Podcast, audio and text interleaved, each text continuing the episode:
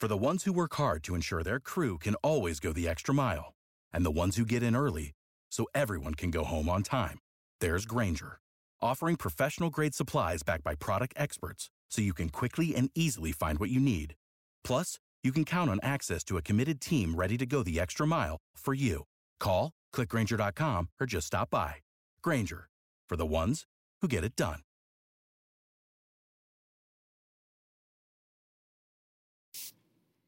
Hello, everyone. This is Scott Reichel, and this is the Betting Bay Area podcast and Bleav Podcast Network, the Bay Area's number one sports podcast network, the only place to show up for a team in the Bay Area and more. We believe in our teams. Do you believe? If you enjoyed the show, please subscribe and rate the show on iTunes. We're also available in favorite directory Spotify, Google Play, Stitcher, Luminary, and TuneIn. You can find us at Bleav.com and at Bleav Podcast on Twitter, and you can find me personally at Reichel Radio on Twitter.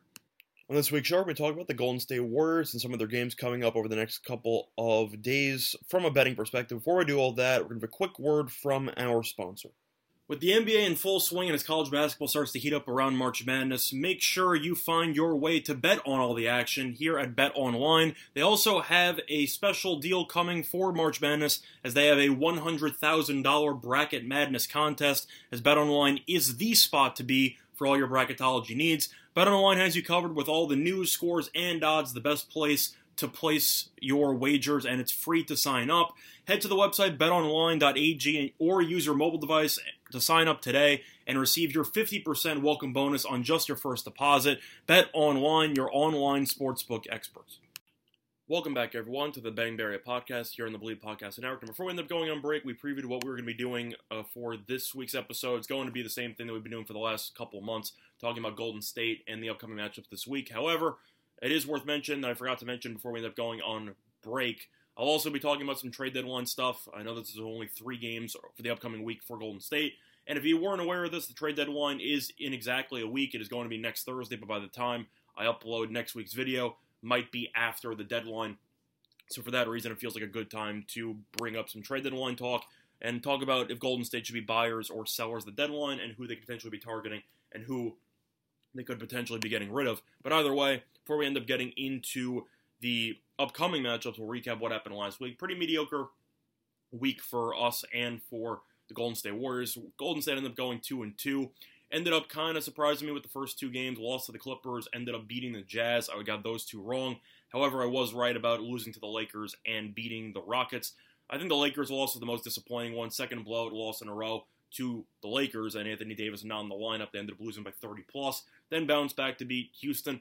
Uh, Houston has lost what feels like about 40 games in a row. They haven't won a game in over a month. That team is absolutely terrible. But Golden State ended up getting good job, uh, doing a good job and winning the game. However, you do have to wonder about the status of Steph Curry, who ended up injuring his tailbone in the third quarter, and it is kind of worth monitoring if Golden State will rest him for any of the upcoming games. But either way, uh, we're going to look at the upcoming uh, matchups for Golden State, and you have back-to-back matchups against Memphis that's going to be taking place on Friday and Saturday. So no games tonight, and then after that, Golden State does have one more game uh, before uh, they play on Thursday, but of course, for Thursday, we won't cover that next week. But anyway, they play Memphis twice in a row, and then after that, you have, they have a couple of days off before they end up facing off against Philadelphia on Tuesday, and those are going to be the three games. But looking at this Memphis matchup, I know that they play back to back, so I won't try to sound too repetitive in these matchups. But either way, these teams have been kind of similar so far this season, quite up and down uh, for both teams. Golden State's 21 and 20.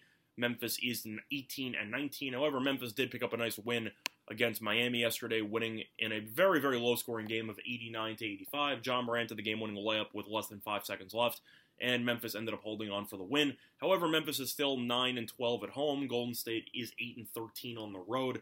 So it's a little bit of a dice situation for both teams because they have struggled in this type of environment, whether Memphis is at home, Golden State's on the road, so we'll see what happens because something has to give in this matchup. Now, looking at the actual breakdown of what's going to be important in this game, of course, it has to start with the point guard matchup with Steph Curry, assuming he plays, and Ja Morant. Now, Morant, of course, is still a very solid player. However, he has regressed quite a lot since his rookie season. If you look at his numbers, he's averaging 19.4 points per game and 7.6 assists per game, which sounds very, very solid. However, when you dig deeper, you can realize his efficiency has been pretty underwhelming. If you look at his numbers, he's shooting 44.3% from the floor in comparison to his career average of 46.6. Meanwhile, he is also shooting just 23.5% from the three-point line and that is uh, based on that is definitely a significantly uh, noticeable downgrade compared to his 29.9% in his career. But I think the main issue that I kind of just alluded to with his percentages, the fact that his jump shot is not consistent enough, and that's been a serious problem. Ja is a very downhill point guard, which definitely fits his strengths. However, he really struggles from behind the arc, and I feel like that's going to be the next step that he's going to need to take if he wants to be uh, that type of guy moving forward to potentially carry a team by himself. I know he did it last year to a playing game and ended up losing, but if Morant wants to be one of the best point guards in the league for the next decade or so, he's going to need to work on his outside jumper. But either way, uh, Memphis definitely has been pretty inconsistent. They do have a couple bright spots. I'll go through the actual, uh, I'd say, stats for these players, talk about some other important uh, factors. I know that uh, Jaren Jackson has been out for basically the entire year, so that's definitely a tough blow to Memphis. But looking at the rest of the roster, Valanciunas has definitely been the most impressive player, in my opinion, on the roster, averaging 15.9 points per game, 11.9 rebounds. He's been fantastic and him in the middle is definitely a very, very hard person to match up against. And if you look at today's NBA, I know he can expand his range a little bit, but he's kind of one of the only back to the basket centers that we have. I know he's got a mid range jumper, he can shoot a little bit from the outside, but he has a lot of moves in the post game department, and he definitely has been a matchup nightmare for opposing defenses. And Golden State, who should be without Wiseman and Paschall, I know Paschall's not exactly a big man, but he could play power forward in some small lineups. He they definitely are going to struggle uh, trying to protect the paint with Valanciunas uh, in this matchup. Other than that, though, Dillon Brooks been pretty solid, 15.7 points per game, 2.9 rebounds, 2.6 assists. We have Kyle Anderson as well, 12.9 points per game, 5.9 uh, rebounds per game, 3.3 assists. So they have a couple of very solid role players. Brandon Clarke's also come into his own a little bit uh, because he has had to embrace a bigger role with Jaren Jackson out of the lineup, and Clark has done pretty well 11.8 points per game, 5.6 rebounds per game, also averaging 0.8 blocks, which is the most on the team. So, looking at Memphis, this team is pretty mediocre. Really, not much to talk about. This team, I guess, has some upside if Ja turns a corner when it comes to shooting. But this team, despite winning yesterday, has still ended up losing four of its last six games. Not exactly in great form. Meanwhile, Golden State, kind of similar boat. I just talked about it. These teams have been pretty consistent all season long. But Golden State, if you do look at the actual recent results, Golden State's been pretty underwhelming as well. Has lost five of seven, and you do have to wonder who's going to get the job done in this matchup. For this matchup, though, I'm actually going to take Memphis in the first game of this back to back. I just think that Curry might not play in this spot. It seems like a situation where even though Curry, I think, is pretty healthy, and I don't think that the tailbone injury is that serious, you do have to wonder if Golden State will purposefully hold them out just to make sure that he's healthy because they know that if Curry gets injured, their whole season's over. So I expect Curry to probably miss this game uh, if he's going to miss any, and I think he will play the game on Friday. But assuming that Curry is still in the lineup, Memphis doesn't have to travel. Uh, Memphis ended up being able to play in uh, Miami at home yesterday, so it does have a day off into a home game. I think it's a pretty good spot for Memphis, so I will take the Grizzlies on the Friday game. However, uh, for the Saturday game, I do like Golden State to get revenge. I do think that these two teams will split uh, the two games over the weekend. Simply put, I just think that these teams are pretty even, and I think that Curry won to playing on Friday, and I think that he'll be able to put together a very solid performance. The issue I still have with Memphis, even though that they have Valanciunas, this team really just doesn't have much rim protection, which is where Jaren Jackson has missed so much because even though Jackson was experimenting with a three point shot, which actually worked out pretty well last year, and his offensive game is still a little bit raw, could be developed, his defensive game and his rim protection are definitely underrated. And that was his main calling card out of Michigan State when he came into the league. And with him out of the lineup, your leading shot blocker is averaging 0.8 blocks per game. That's simply not enough. And with Golden State, with Wiggins, with Oubre, this team likes to attack the basket, even with Draymond, uh, who mostly attacks in order to set up teammates, but still with the lack of rim protection, I do think that'll be a problem, and I do think Golden State should get the job done on Saturday. But now looking at the matchup coming up against Philadelphia on Tuesday, the 76ers are a pretty interesting team at this point in time. Now, Philadelphia, of course, still has one of the best records in the Eastern Conference. However, everyone already knows Joel Embiid is out, and he's going to be out indefinitely, most likely for another two, three weeks. But Philadelphia without him has actually looked decent. Uh, this team without Embiid, if you just talk about the injury in itself, he got injured against Washington. They won by 26. They have won two of three since his injury, with the one loss coming at home in overtime yesterday against Milwaukee in a game it was up 19 points. This Philadelphia team, despite being without Embiid, has actually still looked really competitive, and I think that's just a testament to the actual roster moves that Daryl Morey made during the offseason. Uh, Tobias Harris has looked very solid this season. Uh, ben Simmons, very solid all around player. Still not the greatest shooter in the world, but he was an all star in line to potentially win Defensive Player of the Year. Very, very solid point guard. And even the bench players with Curry, uh, who I know ended up getting injured. I'm talking about Seth Curry. Uh, he ended up getting injured against uh, Milwaukee. Was against Milwaukee or was against New York? I don't. I think it was against Milwaukee yesterday. I'm pretty sure he got injured and hurt his ankle. But other than that, though, he's been solid. Korkmaz have been good. They finally have three point shooters. And Philadelphia, I actually think matches up pretty well against Golden State in this spot. If you want to actually talk about what Philadelphia does well, they're extremely physical defensively, and they also have a lot of size, even with the injury to Embiid, with Dwight Howard. And I simply just think that Golden State, despite being that, I can't even say that they're the healthier team because they're also missing Wiseman and they're missing Paschall. For this matchup, I think that Philadelphia will hang tough. I think that this 76ers team, even without Embiid, is still very underrated in the marketplace. And I think Golden State, 13 and 7 at home, don't get me wrong, nothing to scoff at. But something about this Warriors team, I'm just not sold on. And I haven't been sold on them all year, mostly since the Klay injury. I know that Oubre has come along compared to the abysmal start he had to the season. But Philadelphia, I actually like in this spot. I just think Philadelphia is the better team. I think Philadelphia is more physical, and I think that Howard should actually have a very good game on the board. So if I had to pick here, I like Philadelphia to get the job done. I think that Simmons is one of the best on-ball defenders in the entire league. He possesses size, strength. I think he'll be able to stay physical with Steph around screens, and I think he will make Steph's life pretty miserable uh, throughout the entire game. Now, am I saying that Steph's going to go for 15 points? No. I think he could potentially still go for 30. But the point is that if Simmons ends up forcing him to be inefficient in, pro- in the pursuit of 30 points, Golden State's going to have some issues. And I simply think that Philadelphia should get the job done. But anyway, those are the three games that are going to be taking place for the upcoming week for Golden State. And now that takes us to the second part, which I alluded to when we started this show, which is going to be the trade deadline, talking about what Golden State should be doing. Should they try to acquire another piece to compete for a potential title or go for a deep playoff run, or do they blow it up and try to look forward to the future? And my response is going to hurt the feelings of a decent amount of Golden State fans, but I think if you're realistic, you can understand where I'm coming from. I think Golden State should mostly blow it up. Now, of course, you have a couple of untouchable pieces in there, and some guys you wouldn't want to get rid of. Now, Curry, of course, is the main one there. He's not going anywhere. That's a given.